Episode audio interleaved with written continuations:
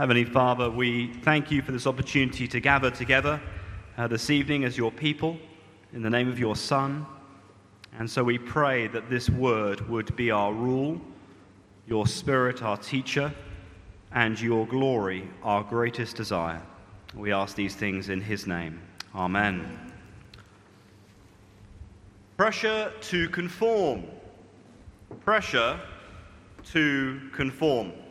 I have to confess to you all this evening uh, a deeply distressing issue that I've been succumbing to, uh, struggling with for some time now. Uh, slowly but surely, since I arrived in the beautiful land of Malaysia, my identity, my true identity as a British man, has been waning.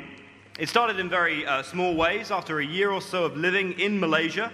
Uh, I found when something irritated me or something just caught me unawares, uh, rather than being a typical British guy and saying, oh my goodness me, or oh my giddy aunt, instead now, if someone catches me unawares, I go, are you? Are you? I don't even know what that word means, but I just say it instinctively now. My wife Melissa has documented the very worst instances of my Malaysianization, as it were, on her Facebook wall, the ways in which her British husband have become Malaysianized. Let me just read a few for you. Here's the first one. You know that your British husband is fully Malaysianized when he sends you a text message saying that the traffic summons has to be paid at the police station, spelt P O L I S. Maybe the fact that I got a traffic summons is a sign of being Malaysianized as well, but my spelling has been corrupted. Uh, I don't use complete sentences anymore either, so here's another one that she posted up. Uh, I had no idea how Malaysianized Tim had become until he told me, honey, can you just on this one and off that one? Now, I mean no offense to my fellow Malaysians uh, who use this wonderful form of English every day. I think it's really efficient. Uh, you don't have to say so much, and you actually spell words the way that they sound, like police, P O L I S. I think it's great. But for a, a, British man like me, who grew up uh, in the ways of English grammar, I feel like a traitor now, uh, speaking and even writing this way.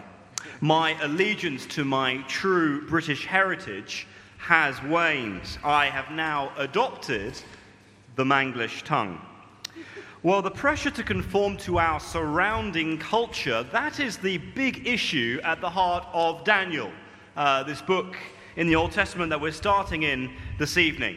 Uh, my Manglish tongue, it's not a, a big thing, a serious issue at all. It's actually quite helpful for me here. But for us as Christians, as God's people, living in a culture and in a city that, for the most part, denies Jesus as king, well, the pressure for us to conform to the ways of our world and the thinking of our world and the desires of our world against Christ, that pressure is very great indeed. And so the world that Daniel knew is not that far removed from our own. We start in Daniel 1 by seeing God's people taken captive by a godless culture. It's the first thing we're told in verse 1 God's people taken captive. Come with me to chapter 1, verse 1. In the third year of the reign of Jehoiakim, king of Judah, Nebuchadnezzar, king of Babylon, came to Jerusalem and besieged it. So we start on a really low note for God's people, Israel. They were God's people. They were his people whom he had chosen and redeemed out of all of the nations that they might be his own precious people. He had given them his law by which they might know him and love him as their true God and be blessed by him in the rest he would provide in the land that he would give to them. And so they would know the blessing of God as their God as it's meant to be. But as Daniel begins, we see so many of those great blessings undone. Jerusalem, uh, the great city of God's king in the, in the heart of Israel, is besieged. And we know in 589 BC it did fall to the king of Babylon. God's own city in the midst of the land he had given to his people, this stronghold, is torn down. And yet, this great tragedy shouldn't have been a surprise to his people. See, as we read on in verse 2 And the Lord gave Jehoiakim, king of Judah, into his hand with some of the vessels of the house of God. The fall of the city Jerusalem, the, uh, the defeat of their king, the captivity of Israel, it's all, we're told, actually the doing of God Himself. The hammer of His judgment has finally fallen on His stubborn, sinful people. For years, after years, centuries even, God had sent them prophet after prophet, warning His people who were constantly going astray come back to me as your God, as your true Redeemer. Trust in me, fear me, obey my law. But they refused. They trusted in their adulterous alliances with other nations. And so now, in Daniel's day, the day of God's judgment upon his people has come. Uh, the city of their king has become a ruin. The, the temple that they trusted in for security in Jerusalem is ransacked by a pagan foreign ruler. Nebuchadnezzar strips it of all its glory, and his first action, having defeated God's people and put them in chains, well, his first action gives us a hint of the kind of world that Israel will now face in exile. So, continuing in verse 2. And he brought them, that is the temple vessels, he brought them to the land of Shinar, to the house of his God, and placed the vessels in the treasury of his God. Nebuchadnezzar, he takes the instruments of worship that Israel had used to honor and worship God in the temple. He takes those precious vessels and he places them in the house of his God, which we're told is found in the land of Shinar. And if we know our Old Testaments well, that should sound familiar. Because we're told all the way back in Genesis 11, the land of Shinar, that is where all humanity gathered together to make a name for itself over and against God in building the Tower of Babel. And that idolatrous ideal to make a name for ourselves, to glorify ourselves away from our Creator and live life as we see fit, well, that idolatrous ideal dominates the world of Babylon that God's people are now being dragged into. So, Nebuchadnezzar, this king, he doesn't waste any time seeking to conform Israel according to his own desires and seeking to get them to swear allegiance to him. That brings us to verse 3 in Daniel's indoctrination. Then the king commanded Ashpenaz, his chief eunuch, to bring some of the people of Israel, both of the royal family and the nobility, youths without blemish, of good appearance and skillful in all wisdom, endowed with knowledge, understanding, learning, and competent to stand in the king's palace, and to teach them the literature and the language of the Chaldeans uh, see, this is how Nebuchadnezzar planned to make his new Israelite subjects and slaves, how to make them useful. He was going to find the best and the brightest amongst them, bring them into his court, and immerse them in Babylonian culture.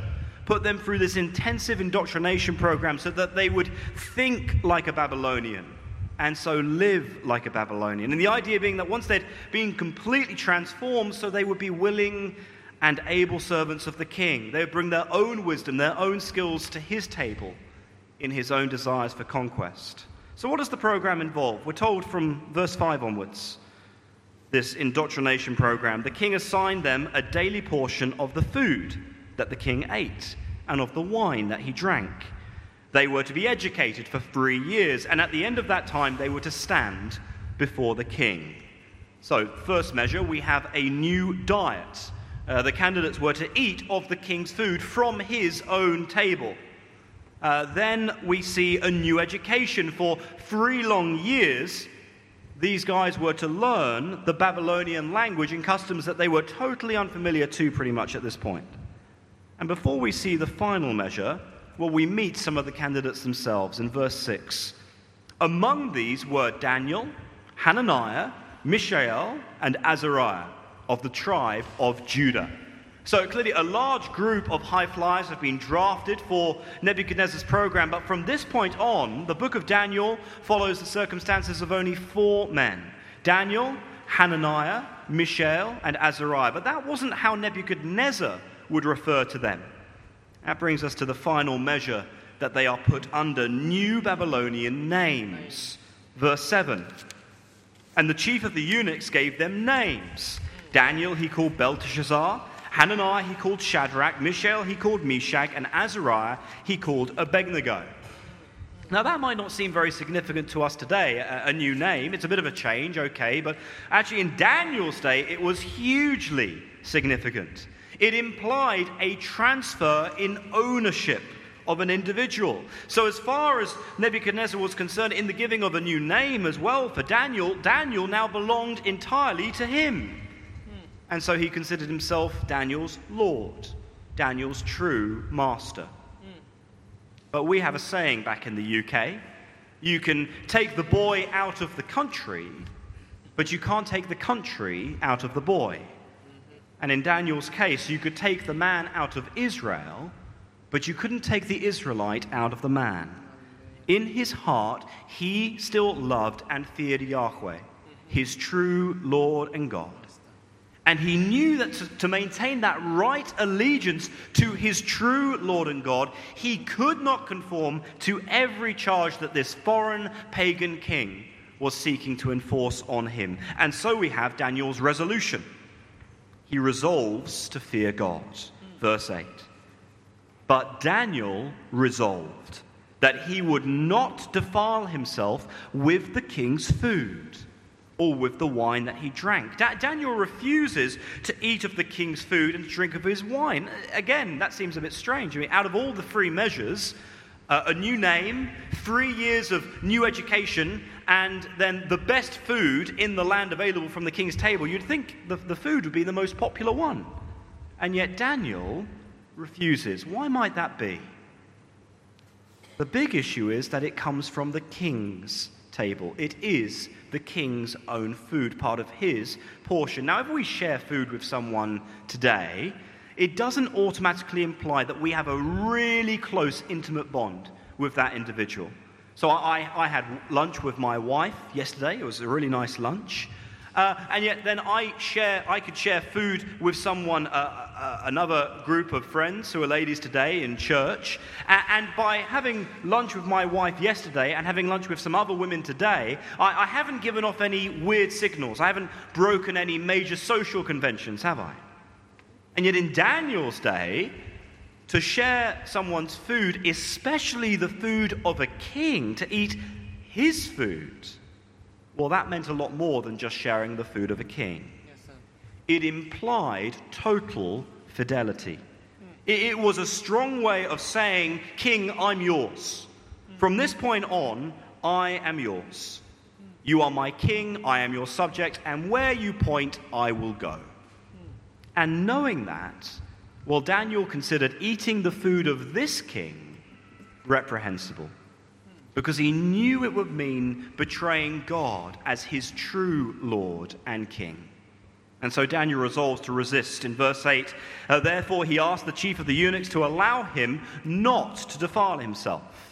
And as he does that, God silently works because this is no small thing. Daniel is a slave and he's refusing the food of the king. And so God graciously gives Daniel the ear of his immediate supervisor, this eunuch.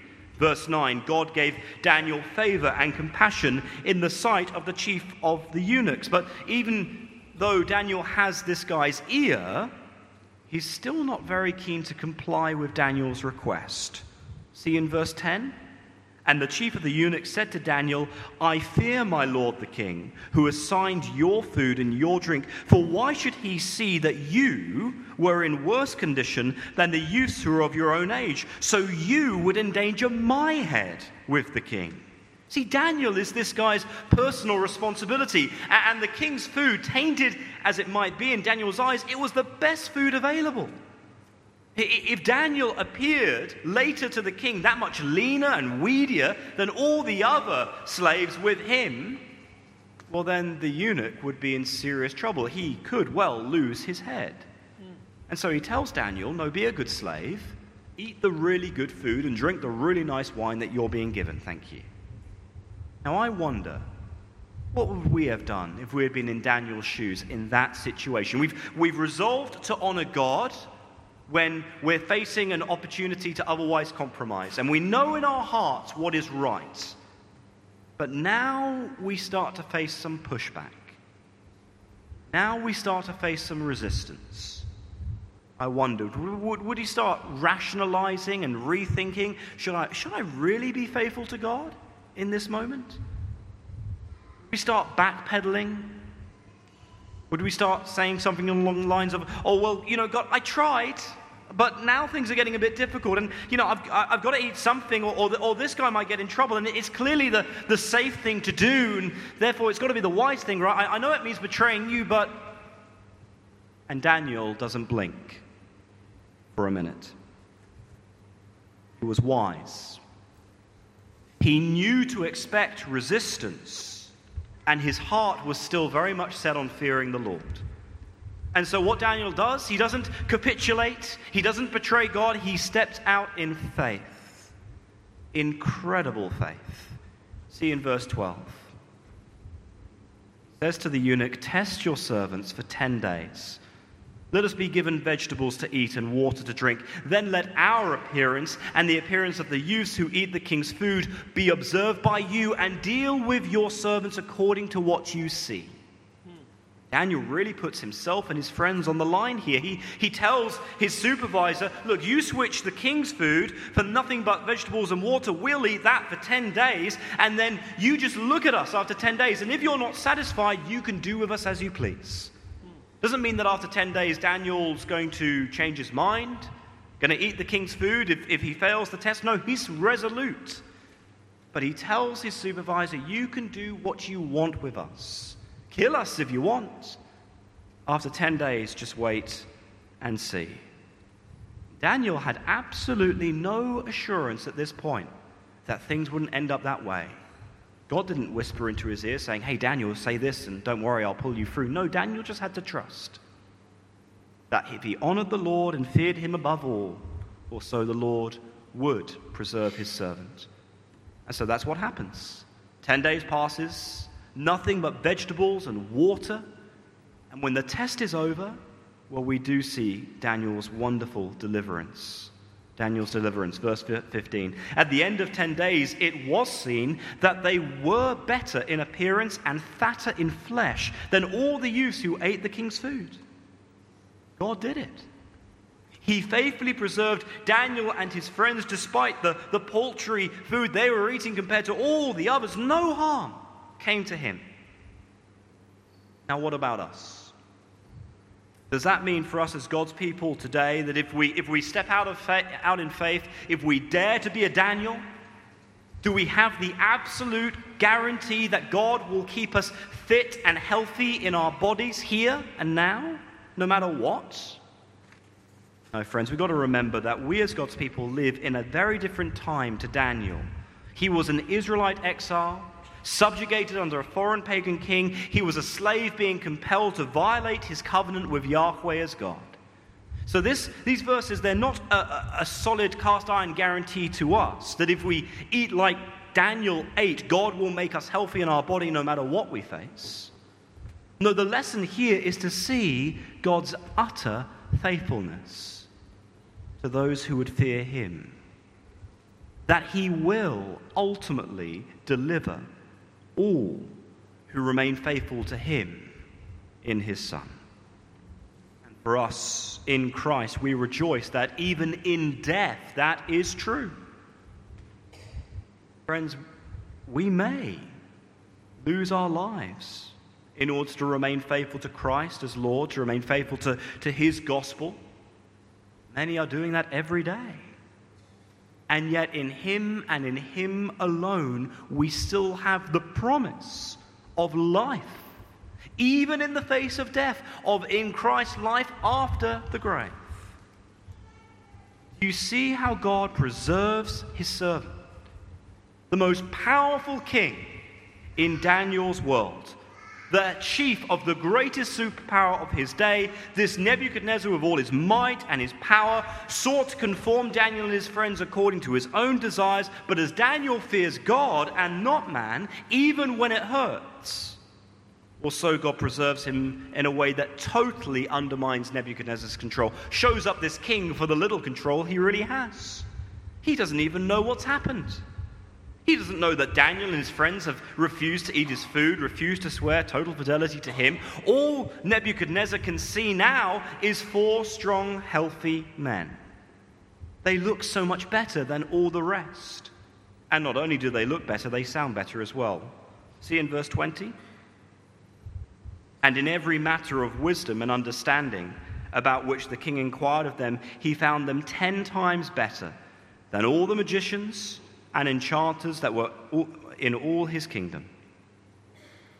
See, God, in his providence, got Daniel exactly where he wanted him to be, in the king's own court, advising him with greater wisdom than any other. And the passage ends, verse 21 Daniel was there until the first year of King Cyrus. God sustains his servant who fears him so that he outlives this tyrant king to witness the rise of another king. This King Cyrus, the Persian king, who would conquer the Babylonians, who would free Daniel and his friends, who would return the very temple vessels that Nebuchadnezzar had stolen back to the temple in Jerusalem. See Daniel's wisdom in, in fearing God, not man in fearing the one who holds the will of kings in his hands, who commands the very course of history. He knew because God had promised, even before they went into exile, I will save you. I will bring you back to me. I will bring you back to this land of blessing. Just repent and fear me during your time of exile. And that's exactly what Daniel did. And in that point, he, in that sense, he points us forward to the greatest servant of all, the one who feared God in every way that we, that I know in my sin I have failed to do. Uh, the one alone who never broke allegiance with his heavenly Father, our Lord Jesus. With his every breath, he feared and loved his heavenly Father, and that put him on the wrong side of many earthly rulers Many Nebuchadnezzars in his day seeking their own glory away from God, religious leaders, political tyrants. But not once did Christ compromise when he was put under pressure. He loved God and he loved his neighbor from the heart. And so he spoke the truth in the face of opposition. He exposed the hypocrisy of supposed teachers of the law who had no intention to keep it themselves for God's glory showed up my heart and yours for what it's really like. Hopelessly turned against God, fearing anything but Him, really. In need of a salvation we can never achieve in our own merits, and yet Christ Himself, as He continued to fear and love God above all, achieved that salvation for us. As He went to the cross and for a time, much like Nebuchadnezzar, our world and sin thought it had won. It had destroyed God's king in Jesus. And yet, little did it know that just as in Daniel, God was working, silently achieving his great purposes, giving Jesus, his own son, to die at the hands of sinners, only that he might rise again. That we who trust in him, guilty of sin, yes, but that we who trust in him might be cleansed of our every sin in him who died to wash us clean and then conquered death in his own body. And so, as God raised his Son from the dead, so he is a picture of the new life that is ours in him. So we know, as God's people today in Christ, we know who will win in the end. That just like Nebuchadnezzar, our world in sin will fade away one day. Christ is on the throne, and at his return, he will save, he will judge, he will make all things new. And so, as we wait for that day as his people, it's our duty and our joy, like Daniel, to serve and fear and love him as Lord. And so, follow him wherever he might take us, whatever the cost. That's how we show ourselves to truly be members of his kingdom, saved by his blood. It's not going to be easy. Like Daniel, we still live in a world that lives against Christ as King and seeks us to conform us to its own idolatrous ways? where do we tonight need to be drawing our line in the sand, like Daniel? This far and no further. One story I keep on hearing is how those, particularly who work away from home, who travel on business often, it, there is such a temptation to compromise away. During the day, you're so busy with meetings, serving clients, making deals, and in the evening, all your fellow workers, they just want to go out and have a good time and relax. You're in a new city and they want to check out the nightlife, so you start in a bar, but you know where it's heading. You know it's going to be humiliating if you do make a stand for Christ, and so you refuse to go to that strip club. You refuse to join them at that brothel.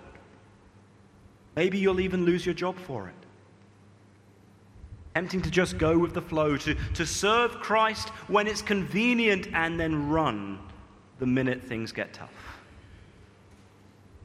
Maybe we're just struggling to honor Christ with our words in day to day conversation because our friends, our neighbors, so much of their conversation runs on gossip, on just berating others.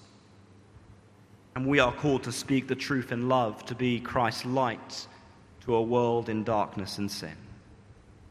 Friends, the decisions that we make in the everyday, the mundane situations, day by day, over the course of our lives, they reveal who we truly fear, who we truly love in our hearts, in those everyday circumstances. And so, one Anglican pastor, he once said it this way if we marry the spirit of this age, we will be a widow in the next. If we marry the spirit of this age, we will be a widow in the next. When you are tempted to compromise your love for Christ in order for an easier time, remember Daniel, who stood firm and who was preserved by God to see the very restoration of his people, we have an even greater promise in Christ that whether in life or even in death, we are held secure in the arms of our Heavenly Father who gave his Son to die that we, those sinners, might live. And the only words that are going to matter ultimately at the end of the day are going to be hearing him say to us, Well done, good and faithful servant. Enter into the joy of your master. Let's pray together.